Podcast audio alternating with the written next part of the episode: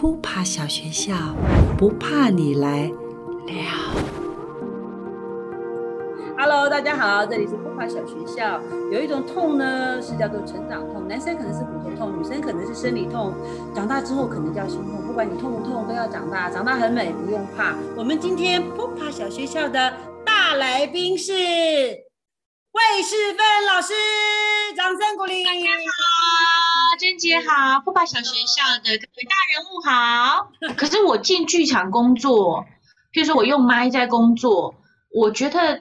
当我使用麦在调大家的声音的时候，呃，你讲出来东西它是被扩大在这个厅里面的，所以我要去在乎台上被我 coach 的演员的心理的感觉，所以我的声音就要用轻一点。哎，娟姐很好哦，我们再来一次，你要不要试试看？你刚才哪边哪边做的很好，然后这边你可能再快一点，或是舒缓一点，我就发现说。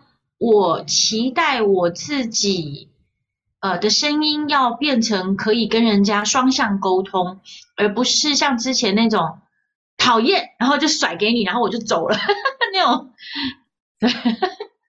留下创伤 傻眼。嗯嗯，那所以家庭会造成你声音的呃遗传性的特质，对，譬如说有一些人。他呃气是比较虚的，讲话会比较小声啊。然后他这我因为这个案例，他是一个室内设计师啊，长得很像那个蒙娜丽莎。然后我就说，What can I do for you？你的声音有什么需求？他说，老师，我的声音就是好小声哦。然后我就说，好，我们发声，哦，再大一点啊，再大一点，再大一点。然后他就这样喵喵喵。后来我就说。我问一下，那你家的声音是都大声还是小声？他说：“哦，我们家没有声音，就是他们家是，对，他们家是就是很小声的，所以就是你原来基因或者是家里的人对于情绪的表达，你声音是大的、是粗的、是亮的、是直的，理所当然的，其实它就会遗传。哦，所以你要看得见，你才可以成为。”呃，新的你就是成为你想要的你，嗯就是如果我呃，比方说我我我应该是我应该是我自己听见我自己说话的第一个人，对吧？那对，似乎我才有可能改变我的声音的，包括说话的方式、节奏，是这样吗？对，就是说你喜欢你的声音吗？嗯，然后你听得见你，因为很多人都说我不喜欢呐，那你不喜欢你的声音在哪里呀？嗯哼，对不对？对，就譬如说，呃，我们会说，哎，我的眼睛妆画歪了，我的嘴唇不够红，那你看得见吗？那你你听得见你的声音是哪里不好听吗？是太扁吗？是用字太犀利吗？就是，真的你听得见吗？嗯，速度太快吗？对不对？或者是突然后面就讲一讲讲就缩掉了吗？其实那录音有用吗？如果说我我我们自己在这段时间在家里面练习的话，会有呃误差值吗？用录音的？其实最近很多人就是有线上的。课程嘛，你会听到你小孩的很多老师嘛，然后每个人都打电话给我，就是他们的主管，他们的老师的声音很好听，很好听的，很难听，很难听的。然后 都要来上课了，都要来上课，赶快报名。对对对，就会说，呃，哦，实在是受不了，我我小孩的哪一个老师，他的那个声音就是很无聊，小孩子就很容易睡着。哦，就是你的声音太平淡。呃，像娟姐，就是你看她会配合表情。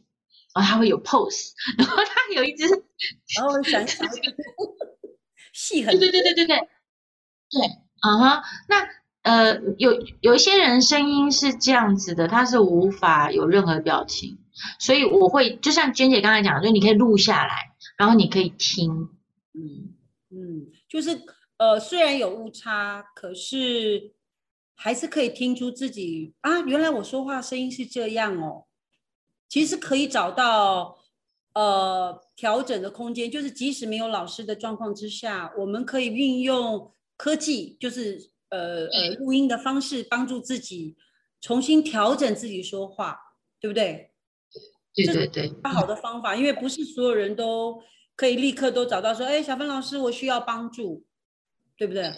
嗯，对对对对对，就是有有的时候，包括家庭关系，尤其是在这段时间，大家都被压缩在同一个空间里，而且时间变长，那常常会有摩擦，其实是来自于说话不好听，说话太急切啊，或者是不讲话，这些都是。让我们没有办法利用这段时光去好好相处的一个一个一个善用的时时刻，好，所以才会说，哎呀，小芬老师，我们有什么呃方法可以把这段时间比较具有创造性？嗯嗯呃，我觉得其实你可以先觉察你要说难听话啊，就是。真的有人要要说难听话，要伤害对方，要伤害对方，或是要伤害自己，或是你的确就是要是说你整天待在家里，你你没办法跑出去，你会闷呐，然后你会闷，你自己开始不爽的时候，呃，我会把它称为心里面的冒泡嘛，哦，就是你会咕噜咕噜咕噜咕噜咕噜。那如果有对，那如果你们空间上的协调，因为像我们家，我们就是得要去做。空间上大家的协调，那如果有有些人是他是需要独处的时间比较多，有些人是希望出来跟你玩的时间比较多，那家里面每一个人这种声音上的需求都不同，那你有没有办法去意识到说，哎，你自己是什么状态？然后你要开始冒出难听话，或是你有情绪的时候，你是否可以唱一首歌？你去洗澡的时候，你可以，如果你怕你自己难听嘛，哈，就是你放水放大声一点，然后你唱一首快乐的歌。你十七岁的时候，你联考的时候是什么歌陪你？一恋爱你失恋的时候，就是你生命当中的主题曲。现在每一次都可以把它拿来唱一下，对，它自然那个泡泡就会就会比较比较比较跑。但如果说呢，怕说不好听的话，伤害别人的话。被听到，你就把头埋在浴缸里，安全很多。我哎呀，在一起真的很腻。因为我觉得，嗯，我小时候，我妈觉得我太吵的时候，就把我们三个小孩放到那个浴缸，所以暑假我们几乎好长的时间都在浴缸，然后真的就有那种在水里面讲。就是会讲一些，我觉得很有创造力哦。因为因为现在小孩因为呃放假应该全部都已经放到暑假了，那呃怎么样去利用这段时光？因为你也是妈妈嘛，那创造一些呃好玩的事情，呃让游戏好让家长不要这么。无奈，我觉得我看到那个那有一些脸说 pose 只能罚站，我总觉得，我觉得那个太有趣，就是基本上已经没有招了，全部都去面试过。那你有没有什么声音的游戏呀，或者是一些好玩的方法，可以让介绍给呃家长们说，哎呀，那我们就来玩一个声音的游戏吧，每天来玩一点点这样子。嗯，呃，我经常会在课堂跟同学玩的是，譬如说公园里的声音，就是我们现在不能去哪里嘛。然后，呃，公园里有小狗的声音，有脚踏车的声音，有妈妈打小孩的声音，有小孩啪啪啪啪啪走过的声音。那它这些声音其实是会一个声音跟着一个声音，所以它是会连贯。譬如说风后来会跟叶子沙沙沙沙沙，然后雨滴就是雨滴也会打在叶子上，所以。呃，有些声音它是会连贯，有些声音是不连贯。然后，呃，你可以让孩子去创造这些的声音。然后假设啦，你生的够多，你就哆来咪发嗦了。如果现在大家都很少，就是两个人，他可能还有父母可以一起下来玩的话，他们还会遇到一个阿公阿妈 全部都下来玩。对，就是还有一个是，当别的别的动物都出来的时候，可是我什么时候要出来？就是有有有的有的人是他必须要确定到别人都做，然后他确定他自己对，可是那个时机讲话开口的时机，在开会里面你讲话开口的时机就错就就错过了，然后老板就会觉得你这个人是无能的，对，所以就是你也可以去发现你的孩子的个性，他们是会不管三七二十一，呱呱呱呱就出来了，好，还是他是会。他是会懊恼说：“啊，我怎么没有讲话？”所以其实这种也是声音的游戏，声音的觉察。我们今天邀请到的酷帕大来宾是叶天伦导演，掌声鼓励！我还讲一个稍微我觉得比较血淋淋的例子，就是说，嗯，很好的演员，通常我在拍的时候，因为他已经很好了，你教出来东西已经就是嗯八十五分了。哦，那也许我就再调一下，调成九十分、九十二分哦，这样子。那但是不是那么好的演员哦，比较没有经验的演员，他来现场一给就给五十，嗯哼，哇，那你怎么办？因为我不可能让这个过关的，对，所以我只好一直拍，一直调。所以呢，如果跟你假设我今天是对戏好，男女主角，假设女生很有经验，男生没有经验。于是女生，我整场戏只拍两个 take，因为她已经很好啦，对，所以她就过了，对。然后我会花大量的时间给这个五十分的，看有没有机会调到七十分，嗯哼。那她就会变成我们花很多的时间在她身上，对。那当然现场也就是会等待，但是呢，最可怕的是你最后剪接的时候，观众是不知道这些的，对。剪起来的时候。哎呀，搞不好那个磨了五六次，最后那个 take 男主角看起来还蛮好看的。嗯哼，所以这个就很不公平。那这个女生其实她可以更好啊，但是我没有时间了。你不会花时间在她身上了。我没有办法，因为我每天的时间就这样，我要把时间移给这个人，我就得牺牲那边的人。嗯那通常被牺牲的就是演的好的那个。哇，那就。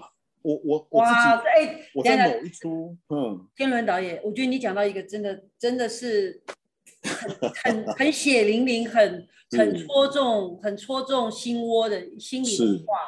那其实这个是现场常常有的现象，对，是就是也很难平衡吗？对不对？很难，对不对？还是说干脆出手就不要那么高？其实我的状态是，我的我其实，在。那时候那出戏，因为那个是比我比较早期的作品，我在那个时候我还没有发现这件事情，因为现场其实对于时间的感觉是很模糊的。我只是要把这件事情做好而已。但是我自己回来剪接的时候才发现说，哇，哎，怎么同样的对戏，我这个只拍了两个 take，这边拍了十个 take 可以挑啊。那我当然十个 take 就会挑到一个很好的嘛，因为就是你你都磨了十次了这样子。那这两个 take 里面就是两个挑一个喽，这样子，然后一场戏、两场戏、三场戏下来，我就发现说不对，这是我自己要要注意的事情，要平衡，就是对我在要让他有机会多试几个 take，说说不定他可以真的到九十五分、九十八分，是还是要给他机会。我后来自己的调整比较是。我可能呃，如果是单机作业的话，哦，比如说呃电影或者是一些电视剧单以及单机作业的话，我会先如果是两个人、三个人的戏，我会先拍那个比较没有经验的，先把他的戏磨到稳定，哦，磨到说好我就要这样的，OK，哦，那就这个了，然后我再来拍那个比较有经验的，那我要你的反应就是刚才他那个最好的，OK。的那一个。你你你怎么样把它搭上去？OK OK OK。那以前可能没有这么想的时候，都是想说，哎，就是说谁比较厉害？这这啊，这个老手了，来来来，先拍他，因为拍他之后，我们就再花时间慢慢雕他。可是这个就有一点不公平，因为被先拍的那个人，其实我不知道对方 最后会演对，然后不知道导演会选哪一个 take。对，所以我的反应对不对？嗯，我后来就会稍微平衡一下，我会先磨那个就是比较菜的人，磨到稳定了，然后而且在现场对手也一起看嘛，因为他要跟他对啊，只是我现在拍他而已，所以对手也会知道说，OK，那磨到这个位置了，那所以我想要的导演想要的是这样子，那我等下演这边的时候，我就怎么样可以融合在一起，稍微好一点。嗯，那你在剧场有遇过吗？我说剧场你很新很深的时候，有没有先被磨过？哦，磨惨了！在屏风的时候，真的被国轩老师磨惨嘞。你你你的是呃《京戏启示录》吗？还是我第一出进来是《女儿红》，《女儿红》完了演了两档两个版本的京戏，然后还有《西出阳关》。嗯哼。对，那《女儿红》是第一个嘛？我记得《女儿红》刚进来的时候，哇！我讲这个故事，每次都真的是，我就演一个扛轿子。哦，就是戏一开始，after 那个 before the beginning，呃，那个我们两个扛扛轿子扛出来，然后那个小姐下轿子看了一下，然后我们就轿子就下去，就这样子，台词就两个字，来，然后后面的喊来，然后我说起起，就两个字嘛，我两个两个字，他轿子出来，小姐下来看一下，然后再进一幕，对，然后戏才要开始第一场，哦哦，你是大开场。大开场，嗯，那我开场我不太担心，我觉得我们本来就是哦，剧场演员，对不对？这没有什么可以的。我跟你讲，我那个教夫整整出戏大概台词大概三十个字吧，整出戏我教夫大概只有三十个字的台词。然后呢？国学老师一样一样写角色自传啊，对，通通照来啊，然后什么这个。最大恐惧啊，什么全部照写，通通照来。然后我心里想说，老师只有三十个字，我要写什么角色自传？没有东西，那当然就自己创造，然后就给他什么什么什么什么什么。什么，最后弄出一个来跟老师讨论，就是说，其实我是这个家的长工，所以我从小就爱着大小姐。天哪！天大小姐要出嫁，你好难受。什么什么，我很难受。我还要扛着她去嫁给别人什么的。你应该扛送她下来，你就要掉眼泪了吧？没错，是吧？哇，这就是国顺老师说的。他说，所以结论，你这一场出来要掉眼泪。我说，我不过就是扛个轿，我掉什么眼泪啊？两个字的台词，来跟起。我掉眼泪干嘛？这样子，但是他不管你，然后我，而且我又是第一个第一次演屏幕的戏，我根本谁都不是，他不管我，就是雕我磨我，就是要掉眼泪下来，一直到彩排，就是当然我都做到，做到，对。那第一次第一天演出在在剧瓜剧院，嗯哼，啊，又准备啊暖身什么什么什么，然后啊音乐起啊大幕拉开，然后我们就啊就去了。走走走走走，那我当然就是照彩排的时候就哇就哭了，怎么样怎么样怎么样，走到那里，那大小姐不是下轿子吗？往前一看，然后之后回上轿子，我们要又再回到一幕里面。对，走回一幕的时候，我发现一幕里有一个老头 蹲在那里，就是国修老师。然后呢？他在那里盯着我看我哭了。我天哪！他就是这样子这样盯着我，他确定保证你做到。对，我想说，天哪，你要不要放过我啊？这不是手眼吗？你盯我干嘛？你为什么不盯着谁谁谁啊？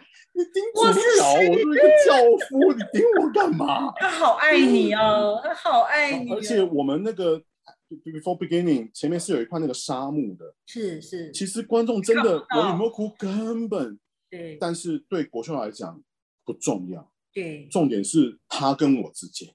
对，跟观众怎么样那是一回事，但是我跟他之间的，我做到了导演的要求。对，哇，我真的是，但是当然你知道，也就不服输，也是就是哈，每一场就我记得大概都要做到，对不对？台北场每一场都看哦，台北场两周每一场看，你说他蹲在旁边看你呀，他他都在那里等我下场，你说可不可怕？这个人。压力太大，压力山大，压力对太大。然后，但是大概我记得好像，比如说演到中山堂还是志德堂的时候，哎，我就发现他没来了。嗯，因为他应该确定我锁死了，对，我 OK 了。对，啊，后面你就你你自己负责了，这样子。对对。但是当然你不可能就放松的，因为你你你 他不在那里，你都觉得他在那里，因为他已经把这个这个。责任交给你了，你你你自己看你要不要做到。我们今天的普帕大来宾是谁呢？是新为刚为人父的吴定谦新手爸爸。嗨，大家好，我是定谦。呃，你觉得这时候当爸爸是成熟的吗？还是你觉得？我觉得男人没有成熟这件事情。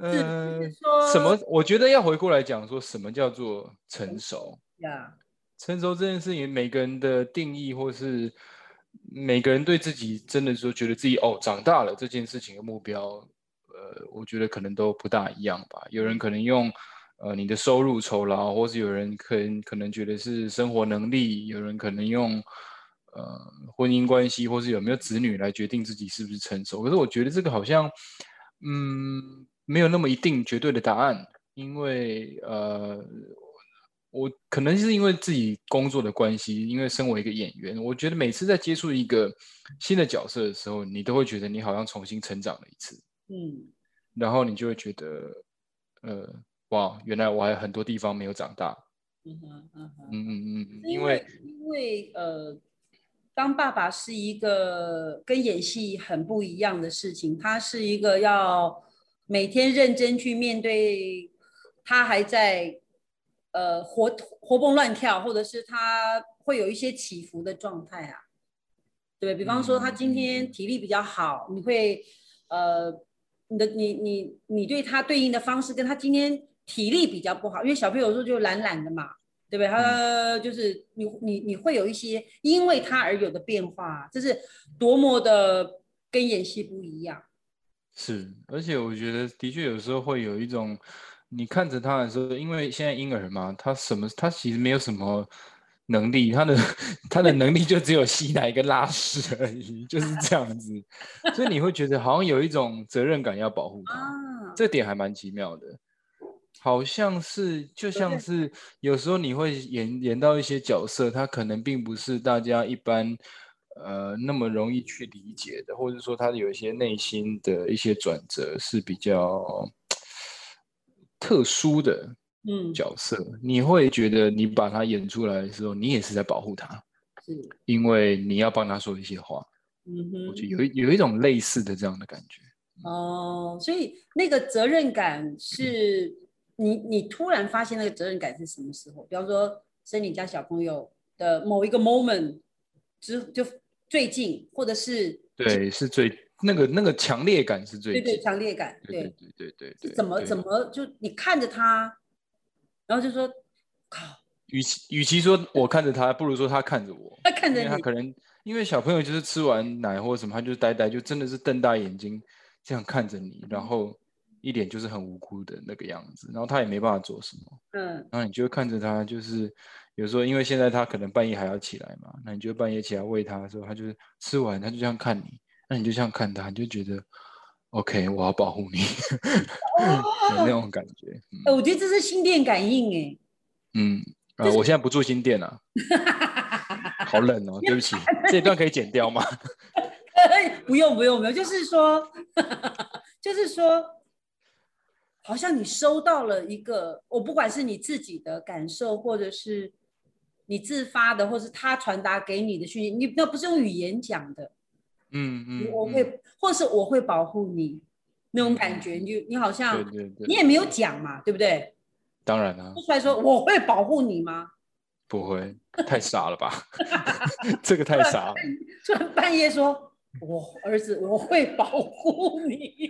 但是，呃，我觉得男生有其会可能比较慢一些些，因为妈妈有怀孕十个月这个过程，对，他是身体有，呃，就感觉到她在慢慢长大，而且带着她到处走。但男生一直没有。没有这件这个过程，所以总是你一直去读很多的育儿的书，或是做很多准备，可是你还是没有那种亲身经历的那种感觉。真的是真的要到生出来，你抱着他，然后你看着他的时候，你才会觉得，哇，this is so real，就是这个感觉好真实哦，这样子。不过虽然我也我也之前跟我老婆说，就是我真的认真觉得，如果我男性是可以怀孕的话，我还蛮想要去体验。那个辛苦的过程的，因为我觉得那个真的是一个很特殊的、很特别的九个月吧。我觉得那是一个很很很辛苦但有趣的连接。哦，我觉得，嗯，这个是嗯，应该说结婚生小孩这件事情是你人生的计划吗？大在问，算是，其实一直会觉得是人生里面想要做的事情。是，嗯，因为你这是一个很大的，我觉得是跳跃，跟就是你从呃演呃从演员导演这样过来，呃那个如果没有如果如果没有 baby 的出现，你还会拖多久？你自己觉得？但我觉得有时候不是说我觉得拖不拖这种这种。不是想要拖，嗯哼，我其实我我我坦白我坦白说好了，就当然呃结婚生子这件事情是，呃，当然就是感觉以及旁边的人给你的那个感觉，就是哎我你们可以一起走下迈入下一个阶段，对对对对对对对对对。那我我其实我我这样讲会不会有点自私呢？其实，在几年前就有那样的感觉，就觉得。哇！我如果真的还会当个演员的话，我觉得我必须必须要结婚生子。哦，OK，我了，我大概嗯，就是要有一个经验。这样听起来真的蛮自私的，对不对？会不会啊？就是会啊。因为我觉得演员，当你会接触到那么多角色的时候，我觉得有些东西就是真的就是人生经验。我相信娟姐一定也很了解这件事情。我们年轻的时候总是会。呃，就比如说好了，以前上表演课，嗯，我们总是会演到一些比较老的角色，对，老人，对不对？那我们年轻，比如说大学的时候，十几二十岁的时候，就会想哦，我们要怎么去演老人？都是装的。对，我们就会想办法去去啊，要去哦，肢体上啊，声音上啊，怎么样怎么样的？但我忘记那时候是谁讲的，就说你们都想错了。嗯，真正的老人，他们心里想的是，我想要变年轻。可是我们在演的时候，我们都只想要说，哦，我要赶快，我要撞老人这样子，我才可以让幸福观众。那个东西是真的是一个很心态上的，你真的要经历过那一番之后，你才可能真的会用这样的角度去思考这样。所以，呃，我自己真的几几年前就会觉得说，嗯嗯，我想要。试试看，这样讲是有点不负责任。可是，应该就是你想要，你已经决定好可以走进下一个阶段。对对对对。我觉得这样讲可能听起来比较没那么自私。就是如果 如果可以的话，其实你准备好去体验另外一个阶段的人生。是啊，因为真的有时候会觉得，呃，我觉得真的举最近的例子来讲好了，就是。呃，我们与恶的距离，那个故事工厂的戏，这样子，就是因为里面的我演的王色律师，他就是一个有家庭的人嘛，而且有孩子，嗯嗯嗯，对。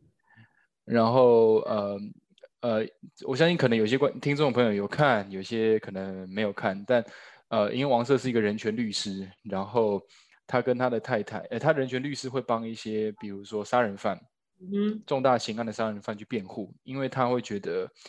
人的生命是公平的，没有人是绝对的坏人。嗯，就算是一个该死的人，他也应该要有人权，他也应该接受过审判，最后才能接受处罚。那他的太太就比较不一样，就像比较像是大家一般的想法，就觉得你做错事的人，你就应该接受惩罚，你应该就是血债血还，就是对以以以以眼还眼，以牙还牙。为什么你要去帮他做这件事情？所以他们这对夫妻在家里面就会有一些争吵，对于工作上的，对于人生价值观上的，或是甚至对于养育上的，因为他觉得，呃，律师通常是真的花很多时间在他的工作上，这样。那之前在排练的时候，因为我跟怡佩两个人就会，因为很有很多场戏就是在家里面，嗯，争执生活这件事情，因为小孩也受到一些生命上的威胁。嗯，那要不要让他转学或者搬家？要不要做这件事情？那那个时候我们花很多的呃心力讨论，在排练场在排练，去找出一些很有冲击点的台词或是一些节奏。嗯，也去当然去也是做了每两个人去做各自的角色功课。那我觉得那个价值观的不同，我可以理解，我可以懂。后来也演出了，但真的是，呃，生了小孩之后，呃，有什么话里吗？我们的剧里面有一场戏，就我们有一个很大的争执，然后后来有一句话，就是我讲完了，因为我老婆要我去洗奶瓶，我说那个呃呃剧里面老婆要我去洗奶瓶，然后我最后就讲了一句，我要去我去洗奶瓶。就代表这个话题已经进不行不下去了。对，你们价值观的辩证已经没有办法进行下去了。这样子。然后呃，我们原本如果不是疫情的话，其实台北的二零二一的演出已经演完，所以之前我的确是把把剧本拿出来，也自己稍微看一下，附送一下这样子。然后我就自己念到了这一场，他最后一句就是我去洗奶瓶。然后那个时候就是我已经在家里面已经每天都在洗奶瓶。我会发现这一句毫不起眼的话，完全在我半夜要去洗奶瓶的时候，整个把我 打倒。对对对，所以后来发现哇，人生很多时候你以为很重要的前面价值辩证那些台词，它当然有它的重要性在，但可能很多表演上的细节，它是存在于一个这么日常、这么无所谓的一个台词上。我我要去洗奶瓶。对，就是这么这么奇妙。